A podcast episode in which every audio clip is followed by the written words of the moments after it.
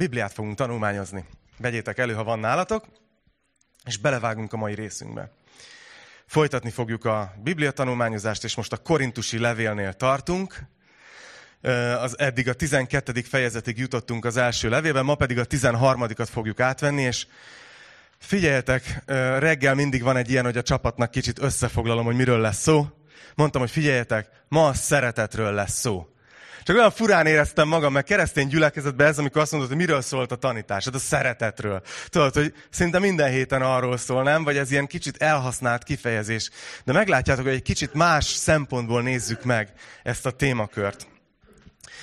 Mielőtt belevágunk, szeretném nektek megmutatni, hogy Pál hogy jutott el ehhez a témához. A levélnek ebben a részében Pálapostól azokra a kérdésekre válaszol, amit a korintusi keresztények tettek fel, és ők hozták fel témaként, legutóbb, amit megnéztünk, a lelki ajándékokat, a Szentlélek ajándékait. Volt egy csomó kérdésük ezzel kapcsolatban, és ezzel foglalkoztunk. Ugye a lelki ajándékról mondtuk, hogy ez egy olyan különleges képesség, amit Isten ad egy hívőnek, amivel természetesen nem rendelkezik, azért, hogy az ő munkáját tudja előmozdítani. És összesen 19 ilyen ajándékot azonosítottunk be, és csak azért, hogy gyors emlékeztető, hogy mik is voltak ezek. Beszéltünk a bölcsesség igéjéről, amikor valaki nagyon jól tud egy, egy gyakorlati döntéshelyzetre alkalmazni egy bibliai igazságot. Beszéltünk az ismeret igéjéről, amikor valaki olyan információ birtokába jut Istentől, amit egyébként nem tudna. Beszéltünk a hit ajándékáról, amikor valaki természetfeletti bizonyosságot kap valamiről, amit Isten tenni készül, és már ennek fényében tud dönteni és élni. Beszéltünk a gyógyításokról, amikor valakin, Isten, valakin keresztül Isten természetfeletti módon meggyógyít valakit. Az isteni erők munkái, vagy csodatévő erőről, amikor olyan dolog történik, ami ellentmond a fizika törvényeinek. Profétálásról, amikor valaki átadja Isten üzenetét egy konkrét személynek vagy csoportnak, a lelkek megkülönböztetéséről, hogy amikor valaki képes arra, hogy meglássa a Szentlélek segítségével, hogy valami mögött milyen szellemiség, vagy akár emberi, vagy akár az ellenségtől származó dolog áll. Beszéltünk a nyelveken szólásra, amikor valaki egy általa nem ismert nyelven az értelmét meg kerülve imádkozik Istenhez. A nyelveken szólás magyarázatáról, amikor valaki le tudja ezt fordítani, apostolságról, Bírjátok még? Amikor valaki új környezetben, egy új csoportnak uh, hirdeti az evangéliumot, vagy indít új szolgálatot. 11. a tanítás, prédikálás, amikor valaki fogja a Bibliát, és ilyen érthetővé tudja tenni, könnyen érthetővé. 12. a gyámolítás volt, amikor valaki segít a bajba jutottakon. 13. a vezetés vagy előjárás, 14. gyakorlati szolgálat, diakónia, vigasztalásról is beszéltünk, adakozásról, könyörületről, evangélistaságról, pásztorolásról. Hát ilyesmi, ilyesmi témákról beszéltünk. Ha valakit érdekel részletesebben, keressétek vissza. És lehet, hogy most fölismerült bennetek, hogy most miért mondtam el ezt újra. miért mentem végig az egész listán. És azért, mert a mai témánkat, ahogy folytatjuk, fontos látni, hogy mikről beszélt előtte Pál. Ugye azért, ahogy felsoroltam ezt a listát, biztos felmerült bennetek, hogy vannak azért ilyen olyan ajándékok, amilyen egész hétköznapinak tűnik. Ugye? És vannak, amelyek pedig ilyen nagyon szuperszónikusak, vagy különlegesek. Hogy azért, az ez elég menő, ha valaki tud gyógyítani, nem?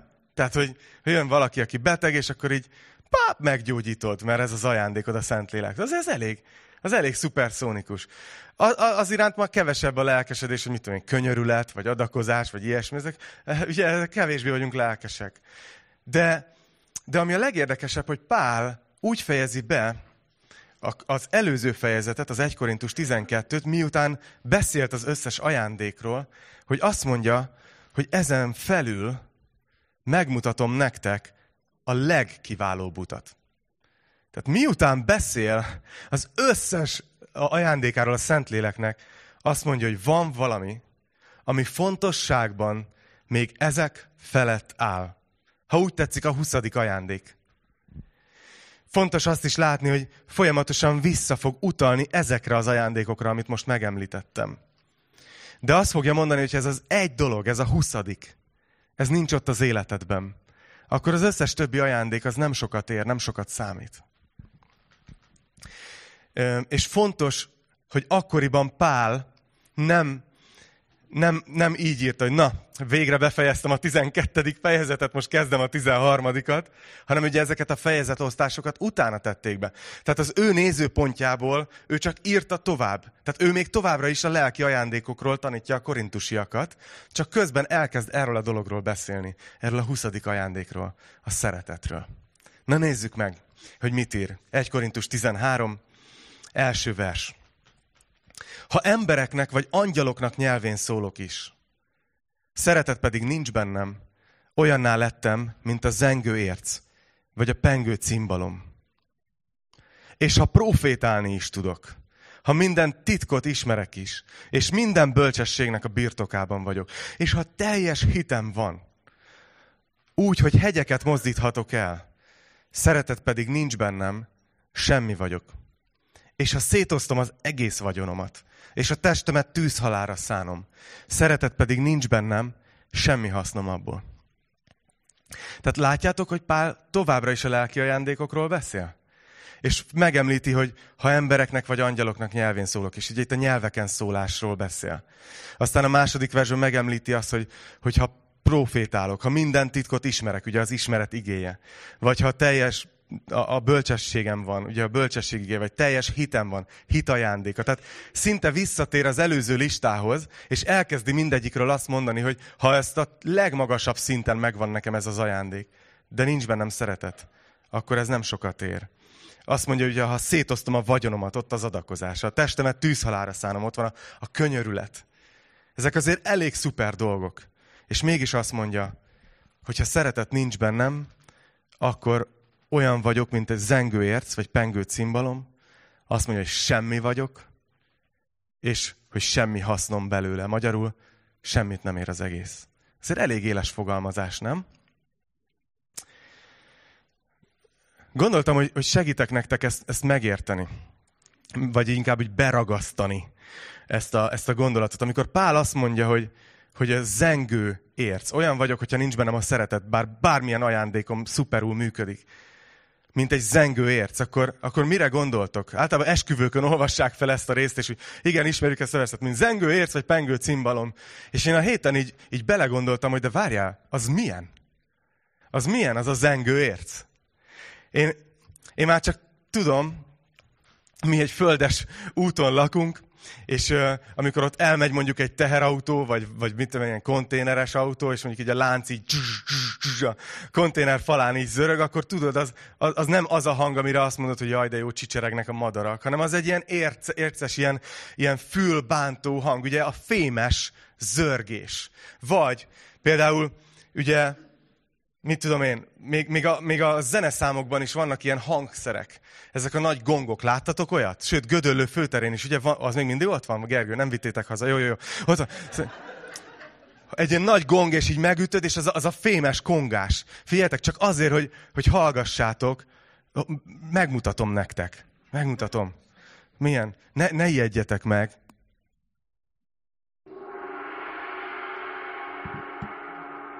Lesz még.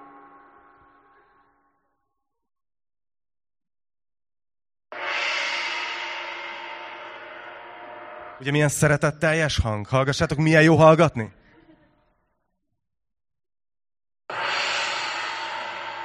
Elég lesz?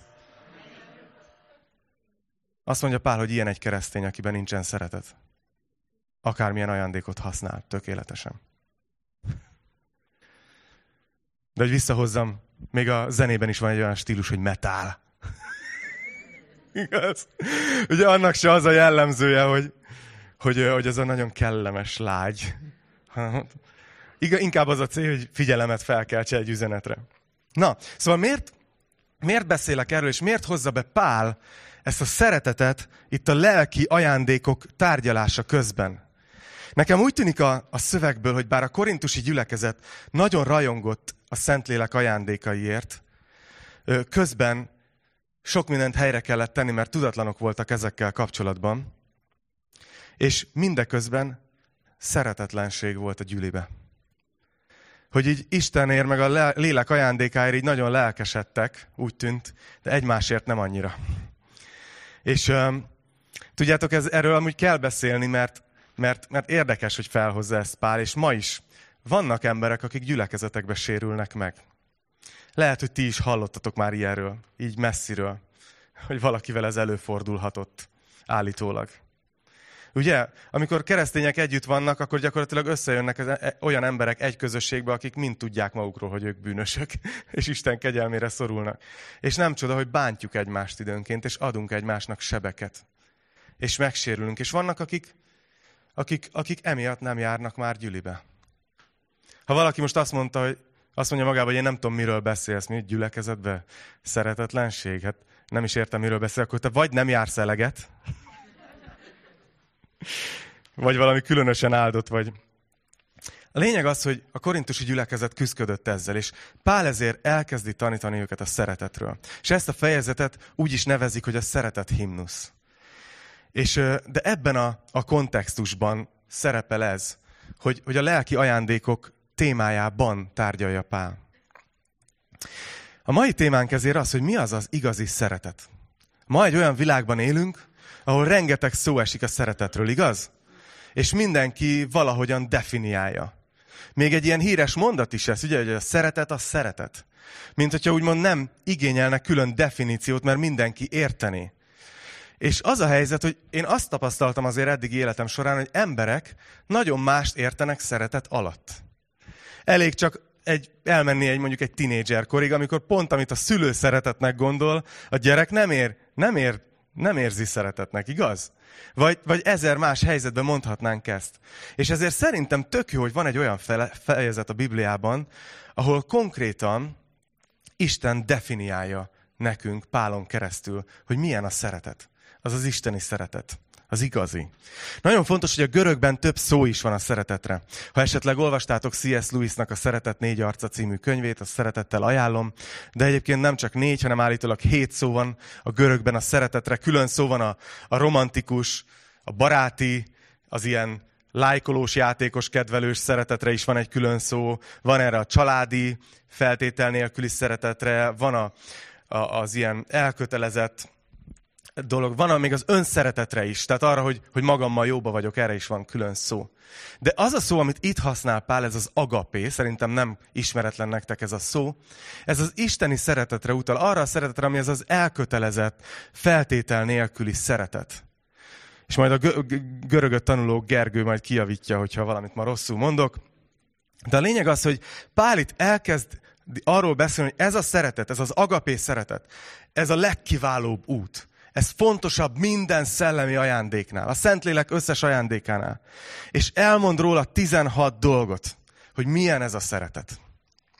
És hallottam erről olyan tanítást, hogy, hogy hát ez nagyon jó, mert hogy ezt nem úgy kell érteni, hogy nekünk ezzel bármi dolgunk lenne, hiszen ez agapéról szól, ez isteni szeretete. Tehát ez a rész ez igazából Isten írja le, hogy ő ilyen, nekünk esélyünk nincs így szeretni egymást. És majd ahogy olvasom a listát, látni fogjátok, hogy igen, igen, igen, értem, hogy miért alakult ki ez az értelmezés. De Pál mégis behozza a gyülibe ezt. És mégis erre mondja azt, hogyha ez a szeretet nincs bennem, tehát magyarul feltételezi, hogy bennünk lehet ez, a nagy kérdés majd, hogy hogyan. De előtte csak hallgassuk végig ezt a listát, hogy, hogy milyen, milyen ez a szeretet. Azt mondja a negyedik versben, hogy a szeretet türelmes, jóságos. A szeretet nem irigykedik. A szeretet nem kérkedik. Nem fuvalkodik fel. Nem viselkedik bántóan. Nem keresi a maga hasznát. Nem gerjed haragra. Nem rója fel a rosszat nem örül a hamisságnak, de együtt örül az igazsággal. Mindent elfedez, mindent hisz, mindent remél, mindent eltűr. És a szeretet soha el nem múlik. Elég jó, nem? Pál tudta röviden összefoglalni a mondani valóját, ha, ha úgy adódott. Erről mindegyikről lehetne egy külön bibliaórát tartani, hogy melyik szó Mit jelent? De tudjátok, mi az érdekes ebbe? Hogy egyik, a 16 felsorolás közül egyik sem érzelem. Hanem mindegyik egy, egy tudatos döntés, vagy egy viselkedés forma, vagy egy hozzáállás. És erről beszél Pál, hogy ilyen az isteni szeretet. És ezért nem fogok most végigmenni mind a 16-on, mert most már mostanában elég sokat fárasztottalak titeket ilyen hosszú listákkal. De azért, de azért nézzünk meg egy néhányat ezek közül, és remélem, hogy ezzel most adok nektek egy kis módszertant, amiről aztán utána otthon föllapozhatjátok, és elgondolkozhattok a, a többi dolgom. Leginkább érdemes szerintem úgy megnéznünk ezeket, hogy hol látjuk ezt Istenben, ezeket a tulajdonságokat. És utána, hogy mi hol látjuk esetleg ennek a hiányát az életünkben. Például azt mondja, hogy a szeretet az, az türelmes, igaz?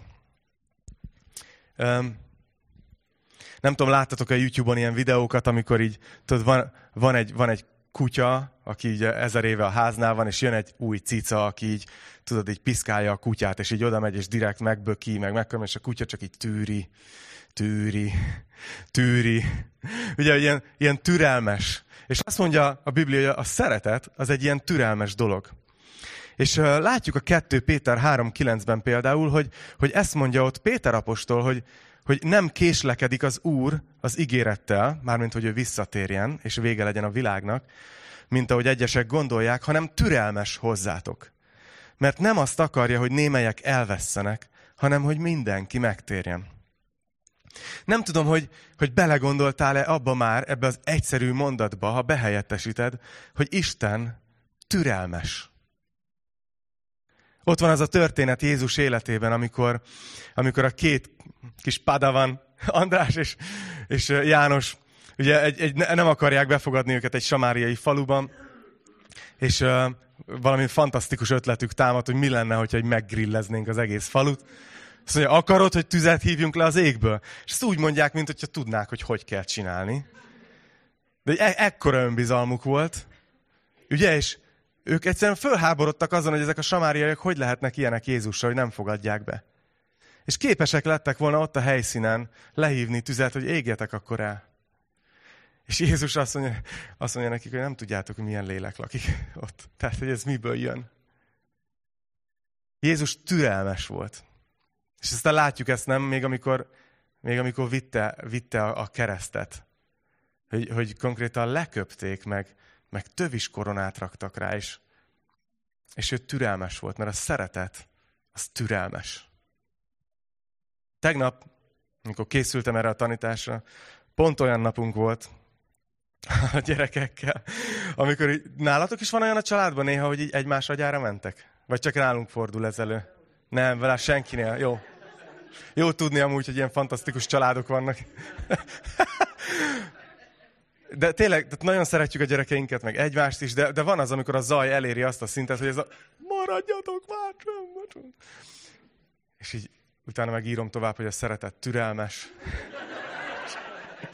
És tudjátok, csak, csak Isten azt mondja, hogy szembesített ezzel, hogy, hogy mennyire szükségem van erre. Erre. És itt már, már mutatom nektek, hogy kb. ez lesz az összesnek a kimenetele, hogy, ezek nagyon jó dolgok, Istenben megvan, és nekünk meg nagyon kéne. És majd beszélünk arról, hogy hogyan. De amikor türelmetlenek vagyunk az emberekkel, amikor akár keresztényként a világ felé azt sugározzuk, hogy Isten már mindjárt elpusztít titeket, mert akkor a bűnösök vagytok, hogy nektek aztán annyi. Amikor nem egy türelmes Istent képviselünk, akkor félre képviseljük őt. Na nézzük, azt mondja, hogy a szeretet jóságos. Más fordítás úgy hozza, hogy kedves. Nekem ezt tudjátok, miért akadtam le ezen? Mert én Istenről, hogyha mondaná, hogy, hogy, hogy írjak 50 jellemzőt, én csomó mindent írnék Istenről, de valahogy ez, ez így szerintem nem jött volna magától, hogy, hogy Isten kedves. És nekem ez egy olyan jó gondolat volt most, ahogy így készültem, hogy, hogy, hogy nem csak azt mondja, hogy Isten korrekt, vagy Isten fair, vagy, vagy tudod, vagy jó, hanem hogy, hogy Isten jóságos, hogy ő kedves velünk. És ez, ez mennyire, mennyire látszik egyébként, nem, Jézusnak az életébe. Ahogy, ahogy, ahogy oda megy hozzá az a, az a nő, aki mondjuk a vérfolyásban szenvedett, gyógyíthatatlan betegségbe 12 éve, és már senki nem tartott vele kapcsolatot, a társadalom kivetetje volt. És amikor meggyógyítja, akkor érzi, hogy erőállat ki belőle, és megáll. És azt mondja, hogy nem megyünk sehova, mert valaki, valaki megérintett. És a tanítványok még mondják is, hogy mindenki megérintett, mert hogy tömeg van. De mondja, hogy nem, nem, nem, nem, nem. Mert ő neki valakivel beszélgetni kellett. Mert ő ezzel a nővel, akivel kb. évek óta senki nem beszélt, ő akart beszélni. És emlékeztek, hogy szólította meg? Valaki? Leányom. Szóval ott, ott látjuk Jézusnak ezt a nagyon kedves oldalát. És ezért azt gondolom egyébként, hogy, hogy olyan jó lenne, hogyha mi is keresztényként tudnánk ebbe rá hasonlítani. És szerintem az a fajta kereszténység, ami a kákán is csomót keres, és mindenbe beleköt, az konkrétan nem biblikus. Ez konkrétan nem biblikus. Egy ilyen morgós, morgóska keresztény nem biztos, hogy hasznos az Úr kezében. Na nézzük, annyira sok van itt, hogy nem is tudom, hogy melyiket válasszam. Azt mondja, hogy nem viselkedik bántóan a szeretet. És ezt tudjátok miért érdekes? Mert, mert so, ugye az, a kereszténységnek a gyökerében mégiscsak egy olyan üzenet van, hogy Isten azt mondja ránk, hogy, hogy az ember az bűnbe esett, hogy bajba vagyunk. És mégis ezt egy olyan módon teszi, tehát hogy nem felvizezi az evangéliumot, nem, nem ö, csillapítja az igazságot. Nem úgy jön Isten az emberekhez, hogy azt mondja, hogy hát igen, bűnös vagy, de ez nem akkora nagy baj. Hanem azt mondja, hogy figyelj, bűnös vagy, és ez annyira nagy baj, hogyha nem térsz meg, hogyha nem igazulsz meg, akkor sajnos nem tudod az én jelenlétembe tölteni az örökké valóságot, hanem egy olyan helyen fogod tölteni, ahol nincs az én jelenlétem, és ott semmi jó nem lesz. A szenvedés. Nem, nem kisebbíti Isten a rossz hírt, de mégis ezt olyan, olyan nem bántóan teszi. Emlékeztek arra az asszonyra a kútnál? Hogy Jézus megy, pontosan tudja ki ez az asszony, pontosan tudja, milyen élethelyzetben van. Pontosan tudja, hogy mekkora társadalmi elválasztás van közöttük. Ugye zsidó rabbiként nem is állhatott volna szóba egy nővel. Főleg nem ittak a zsidók a samáriaiaknak a, a, a, a vizes bödönnyéből. És ő pedig oda megy, elküldi a tanítványait, kitalál nekik valamit, hogy menjetek, vegyetek kaját. Kb. szerintem annyi volt a lényeg, hogy ne legyetek itt, ne roncsátok ezt most el, hogy én itt találkozni fogok egy emberrel. És utána beszélget ezzel az asszonynal. És amikor már beszélgetnek, és már az asszony csodálkozik, hogy miért vagy ilyen barátságos velem, akkor mondja azt neki, hogy figyelj, öt férjed volt, és akivel most élsz, az nem a férjed. Jézus szembesíti a bűnével. De ezt annyira nem bántóan teszi annyira kedvesen teszi, hogy az asszony megtér. Látjátok, hogy hú, de vágyok erre, nem? Ti nem vágytok erre? Hogy így, hogy így ez a szeretet legyen bennünk, ami nem, nem puhítja a dolgokat, de befogadhatóvá teszi. Azt mondja, hogy nem keresi a szeretet a maga hasznát. E-, e-, ezen, e-, ezen Képzeljétek, tegnap este együtt voltunk ez, ez egyik oldalával a családunknak, és beszélgettünk erről, mondtam, hogy figyeljetek, holnap erről tanítok, mondjatok már valamit. És egyik téma az, ez, ez, ez jött ki, hogy nem keresi a maga hasznát a szeretet. Egy kicsit ezt félre is lehet magyarázni, igaz? És lehetne úgy értelmezni, hogy, hogy a szeretet az teljesen csak a másik érdekét tartja szem előtt, és a sajátját egyáltalán nem. És főleg azok a személyiségtípusok, akik mondjuk nem húznak egészséges határokat maguk köré, és mondjuk belekerülnek egy bántalmazó kapcsolatban, ott ez pont veszélyes tud lenni, ha ezt az igét úgy értelmezed, hogy ez azt jelenti, hogy mindent a másiknak, és én nem számítok semmit. És utána néztem egy kicsit, hogy mi, mi van itt, az eredetiben. És nagyon érdekes, hogy amit itt azt mondja, hogy nem keresi a maga hasznát, itt arról beszél, amikor így valaki erőszakosan kitapossa, kierőszakol valamit, vagy akár dicsőítésre is használják ugyanezt a szót. Tehát igazából ez arról szól, hogy, hogy aki szeret, az nem a maga hasznak körül forog, pörög állandóan, azt dicsőíti, azt akarja megszerezni tüzön, vizen által, még akár a másiknak a kárára is. Ne, nem ez van az élete központjában. És mennyire látjuk ezt Jézus életében, nem? Hogy ő eljött, és az élete sem volt drága. Nem tudom, hogy gondolkoztatok ezen, hogyha, hú, hát biztos nem, hogy ha ti Istenek lennétek, és rátok bíznák a világ megváltását, akkor eljönnétek ide 33 évet leélni emberek között? Mindazzal, amit tudtok. Megüresítenétek magatokat ennyire? Hú, nagyon, nagyon-nagyon tiszteletre méltó, és csodálatra, és, és imádatra méltó, amit Jézus tett értünk. Hogy ő nem csak így lejött egy helikopterrel, nem tudom, a, a, a nagypéntek előtt egy-két nappal, és aztán elment a keresztre, hogy el legyen végezve a megváltás, hanem ő itt élt az emberek között. És ő kereste az emberek hasznát. Ő, ő azt mondja a Filippi levéről, hogy ő megüresítette magát, szolgai formát vett fel. Látjátok, hogy nem kereste a maga hasznát. De Jézus meghúzta egyébként a határait. De amúgy, hogy hogy tudta Júdást szeretni mindvégig? Hát oké, okay, csak hogyha e- ezt mondod, hogy kellett a tervhez, akkor az olyan, mint hogyha Judásnak nem lett volna más választása. És közben olyan fura, hogy ott van a... Van ilyen, igen, tudom, ez egy nagy kérdés, amúgy ez megélne egy misét. De hogy így... Júdás, az például egy nagyon érdekes történet. De hogy úgy történik, hogy még Jézus az utolsó vacsorán is még azt a falatot adja oda neki, amit a hagyomány szerint a ház ura a legfontosabb vendégnek adott oda. Tehát, hogy még ott is a szeretetét fejezi kifelé. És aztán látja, hogy Júdás hajthatatlan, és nem fogja megváltoztatni a döntését, és utána mondja azt neki, hogy menj és csináld, amit elterveztél. Nagyon furi nekem. Nem furi, hát csodálatos, nem? Akkor nézzünk még egy-kettőt, jó? Benne vagytok? Azt mondja, hogy a szeretet nem rója fel a rosszat. Hú. Elkezdjem egyáltalán? Olyan fura, nem? Hogy, hogy tényleg emberek vagyunk, beszéltem az előbb is, hogy, hogy okozunk egymásnak fájdalmat. Néha akaratlanul, de néha nem, nem csak akaratlanul, hanem néha tényleg úgy, hú, hát igen. És érdekes, hogy itt azt mondja, hogy nem rója fel. Ugye ez azt jelenti, hogy nem, nem gyűjtögeti, nem hagyja, hogy ez így halmozódjon és gyűjjön, gyűjjön. Egy nagyon érdekes dolog, most a pihenésem előtt sokat foglalkoztam a kiégés témakörével. Ugye nagyon-nagyon sokakat érint. Nagyon sokan eljutnak egy olyan pontra, ahol egyszerűen érzelmileg olyan szinten alacsonyan van a tankjuk, annyira, annyira nem tudják már kezelni az, azokat a helyzeteket, nehézségeket, amit az élet rájuk dob, hogy, hogy egyszerűen kiégnek ebben. És nagyon érdekes, hogy olvastam több cikket arról, ami arról szólt, hogy egyre inkább jönnek rá, hogy igazából nem csak konkrétan egy helyzet okozza a kiégést. Tehát nem csak mondjuk egy munkahely, ahol mondjuk téged kihasználnak, vagy egy olyan kapcsolat, ahol, ahol nem tudom, kiégsz.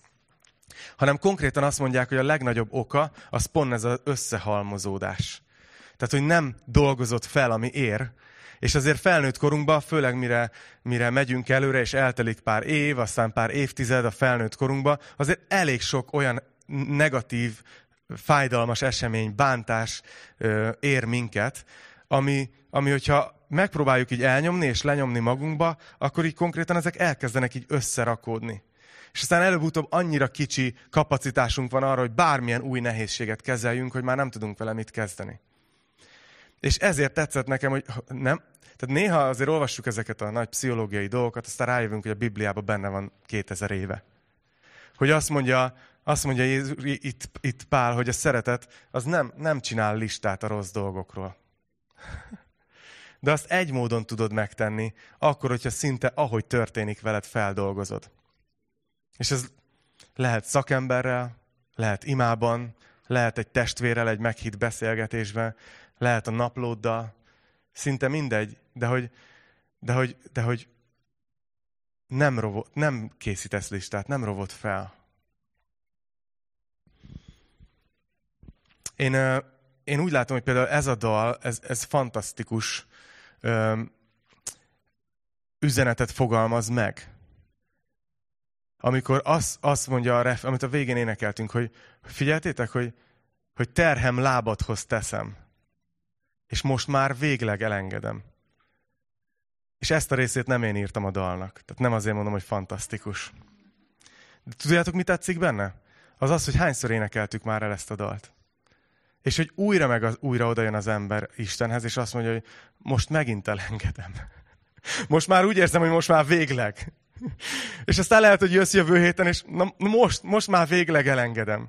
De higgyétek hogy minden egyes alkalommal, amikor Isten jelenlétébe hozunk valamit, és megmerjük nevezni Isten jelen... Azt mondja az ige, hogy öntsétek ki Istennek a lelketeket. Hogy öntsétek ki. Azt mondja, hogy minden gondotokat őrá vessétek, mert neki gondja van rátok. Hogy, hogy konkrétan hozhatjuk azt, hogy oda jövök Istenhez, és azt mondom neki, Uram, látod a szívemet, de hagyd mondjam ki előtted, hogy amit ma ez a XY mondott, ahogy viselkedett velem, nekem ez nagyon fájt. Köszönöm, hogy elmondhattam. És így az a furcsa, hogy miközben ez ilyen egyszerű dolognak tűnik, ne, valamiért én évekig nem csináltam.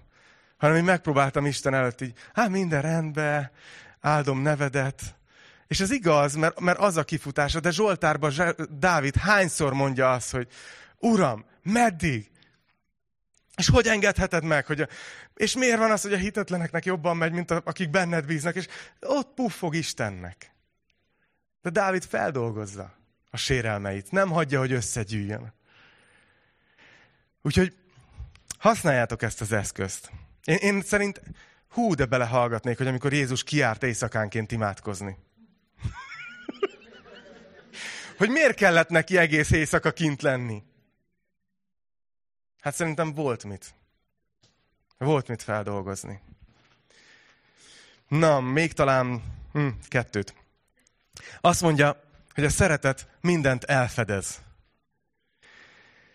Ez, ez megint összecseng egy másik igeversel Péter apostoltól, 1 Péter 4.8. Azt mondja, hogy mindenek előtt legyetek kitartóak az egymás iránti szeretetbe. Tehát most félre ne értsétek, ez rólunk szól, itt a gyüliről szól. Azt mondja, hogy legyetek kitartóak az egymás iránti szeretetben, mert a szeretet sok bűnt elfedez. Na ez mit jelent?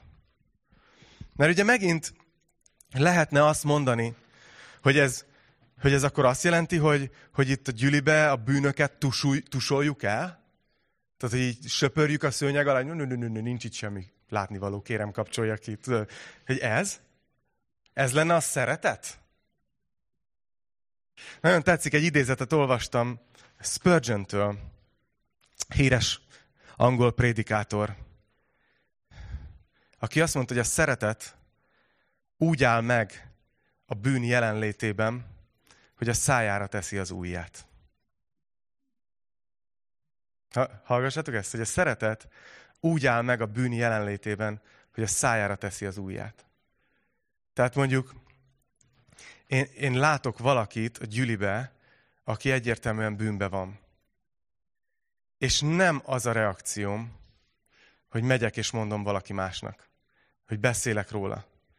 Van még a keresztény plegykának az a változata is, amikor hát imakérést írok róla, tudod?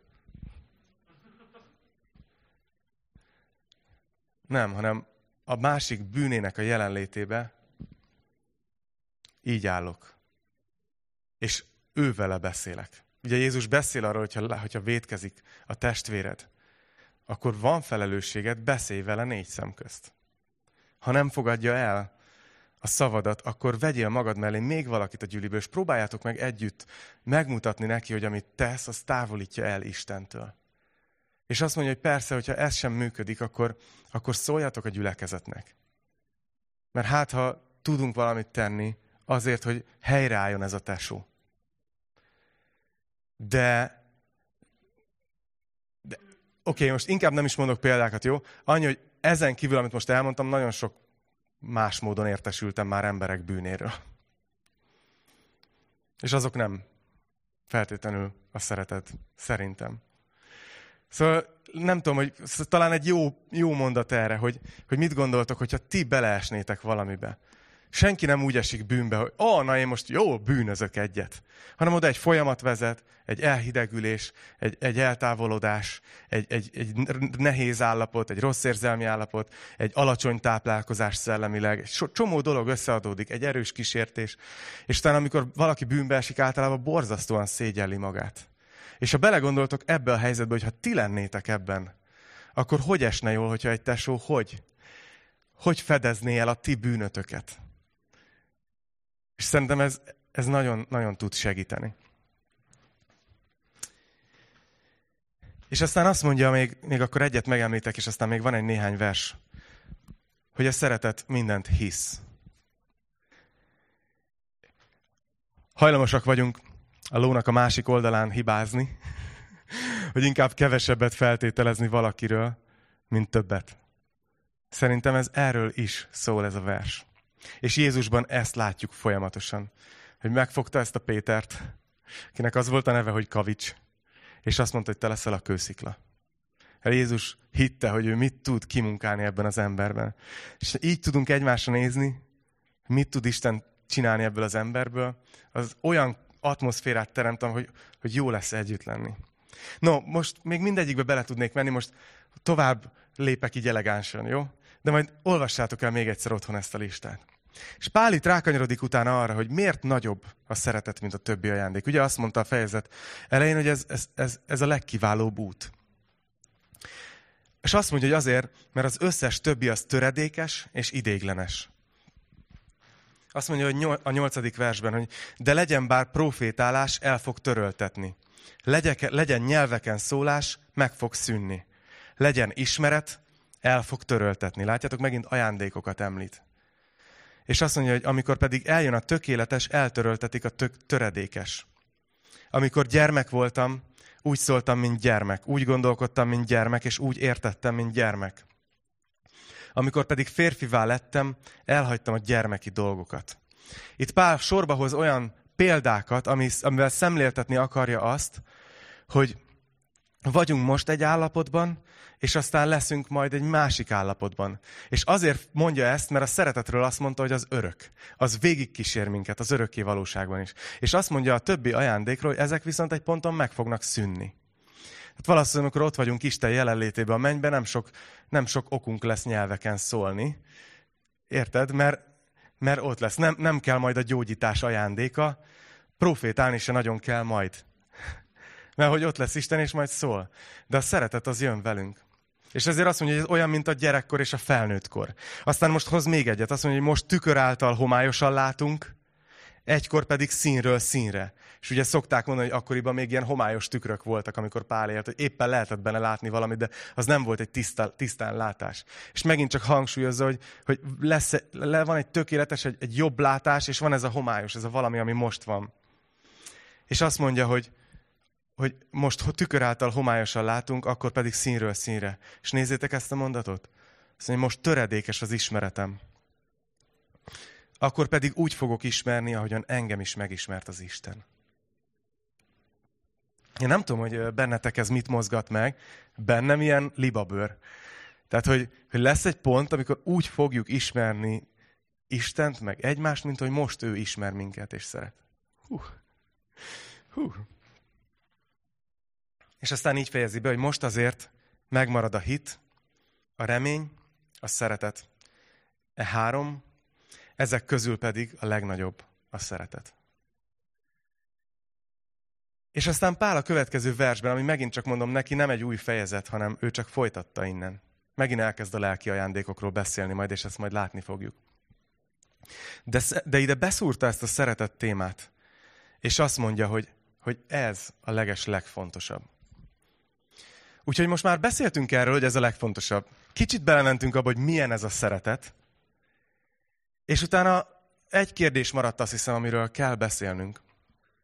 Hogy akkor mi van ezzel a kérdéssel, hogy akkor ez most nekünk házi feladat? tehát, hogy itt föl lett írva ez a 16 dolog, hogy na akkor mostantól így kéne élni, Kamilla, tehát, hogy sok sikert, tudod? Jó, neked lehet, hogy megy, most választok mást, nem. De hogy, hogy ez most így fel lett nekünk adva, vagy sokkal inkább arról van szó, hogy ez az ajándék ugyanúgy működik, mint a többi. Hogy ez is Istentől jön belénk, és úgy tud rajtunk keresztül működni. Én szerintem Pálnak ez itt a mondani valója. Hogy ez, amit most elmondtunk, hogy, hogy milyen ez az agapé szeretet, ez nem a mi szeretetünk. Ez nem az a szeretet, amit én elhatározok, és holnaptól meg tudok csinálni emberi erővel. Képtelen vagyok így szeretni. Én képtelen vagyok mindent hinni, mindent remélni. Én képtelen vagyok mindent eltűrni. De Isten képes. És ő ezt a szeretetet oda tudja nekünk adni. És hú, nem, nem írtam ki ezt az igeverset, de, de gyorsan megkeresem. Az Efézus 3-ban beszél erről, ami szerintem egy gyönyörű kép.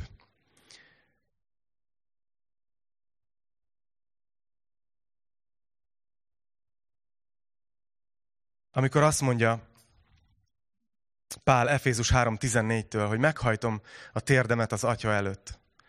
És a 16. verstől azt mondja, hogy adja meg nektek a dicsőségének gazdagsága szerint, hogy hatalmasan megerősödjék bennetek a belső ember, az ő lelke által. És nézzétek a következő verset, hogy Krisztus lakjék a szívetekben a hitáltal, a szeretetben meggyökerezve és megalapozva. És azt hiszem, hogy hagyj fejezzem be ezzel a gondolatot, hogy azt hiszem, hogy úgy van ez a gyümölcs az életünkben, a szeretet, az egyébként a lélek gyümölcsék listájában is említve van a Galata 5-ben. Ha láttok egy növényt, ugye, amikor elvetnek egy magot, akkor annak kell nedvesség, föld, gondoskodás, idő. Aztán elkezd egy pici valami kinőni a földből, alig látszik, összekevered a gyommal, de elkezd lefelé is menni a gyökere. És ugye folyamatosan megy lefele a gyökere a talajba, és onnan szívja fel a táplálékot, és előbb-utóbb fönt pedig elkezd a növény kinőni, és, és, és gyümölcsöt hozni, és teremni. És ugyanezt a képet mutatja Pál, észrevettétek? Hogy azt mondja, hogy az az imám felétek, hogy nektek is legyen gyökeretek, és egyre jobban gyökerezzetek meg Krisztusban. És utána folytatja, hogy megértsétek, hogy milyen mély, milyen magas, milyen széles, és milyen hosszú az ő szeretete. Én azt hiszem, hogy ha valami házi feladatot adhatok nektek, nem az a feladatunk, hogy megpróbáljunk így szeretni, mint ami ide van írva, hanem az a feladatunk, hogy rákapcsolódjunk Istenre, és elkezdjük szívni magunkba az, azt, a, azt a szeretetet, ami ő belőle jön.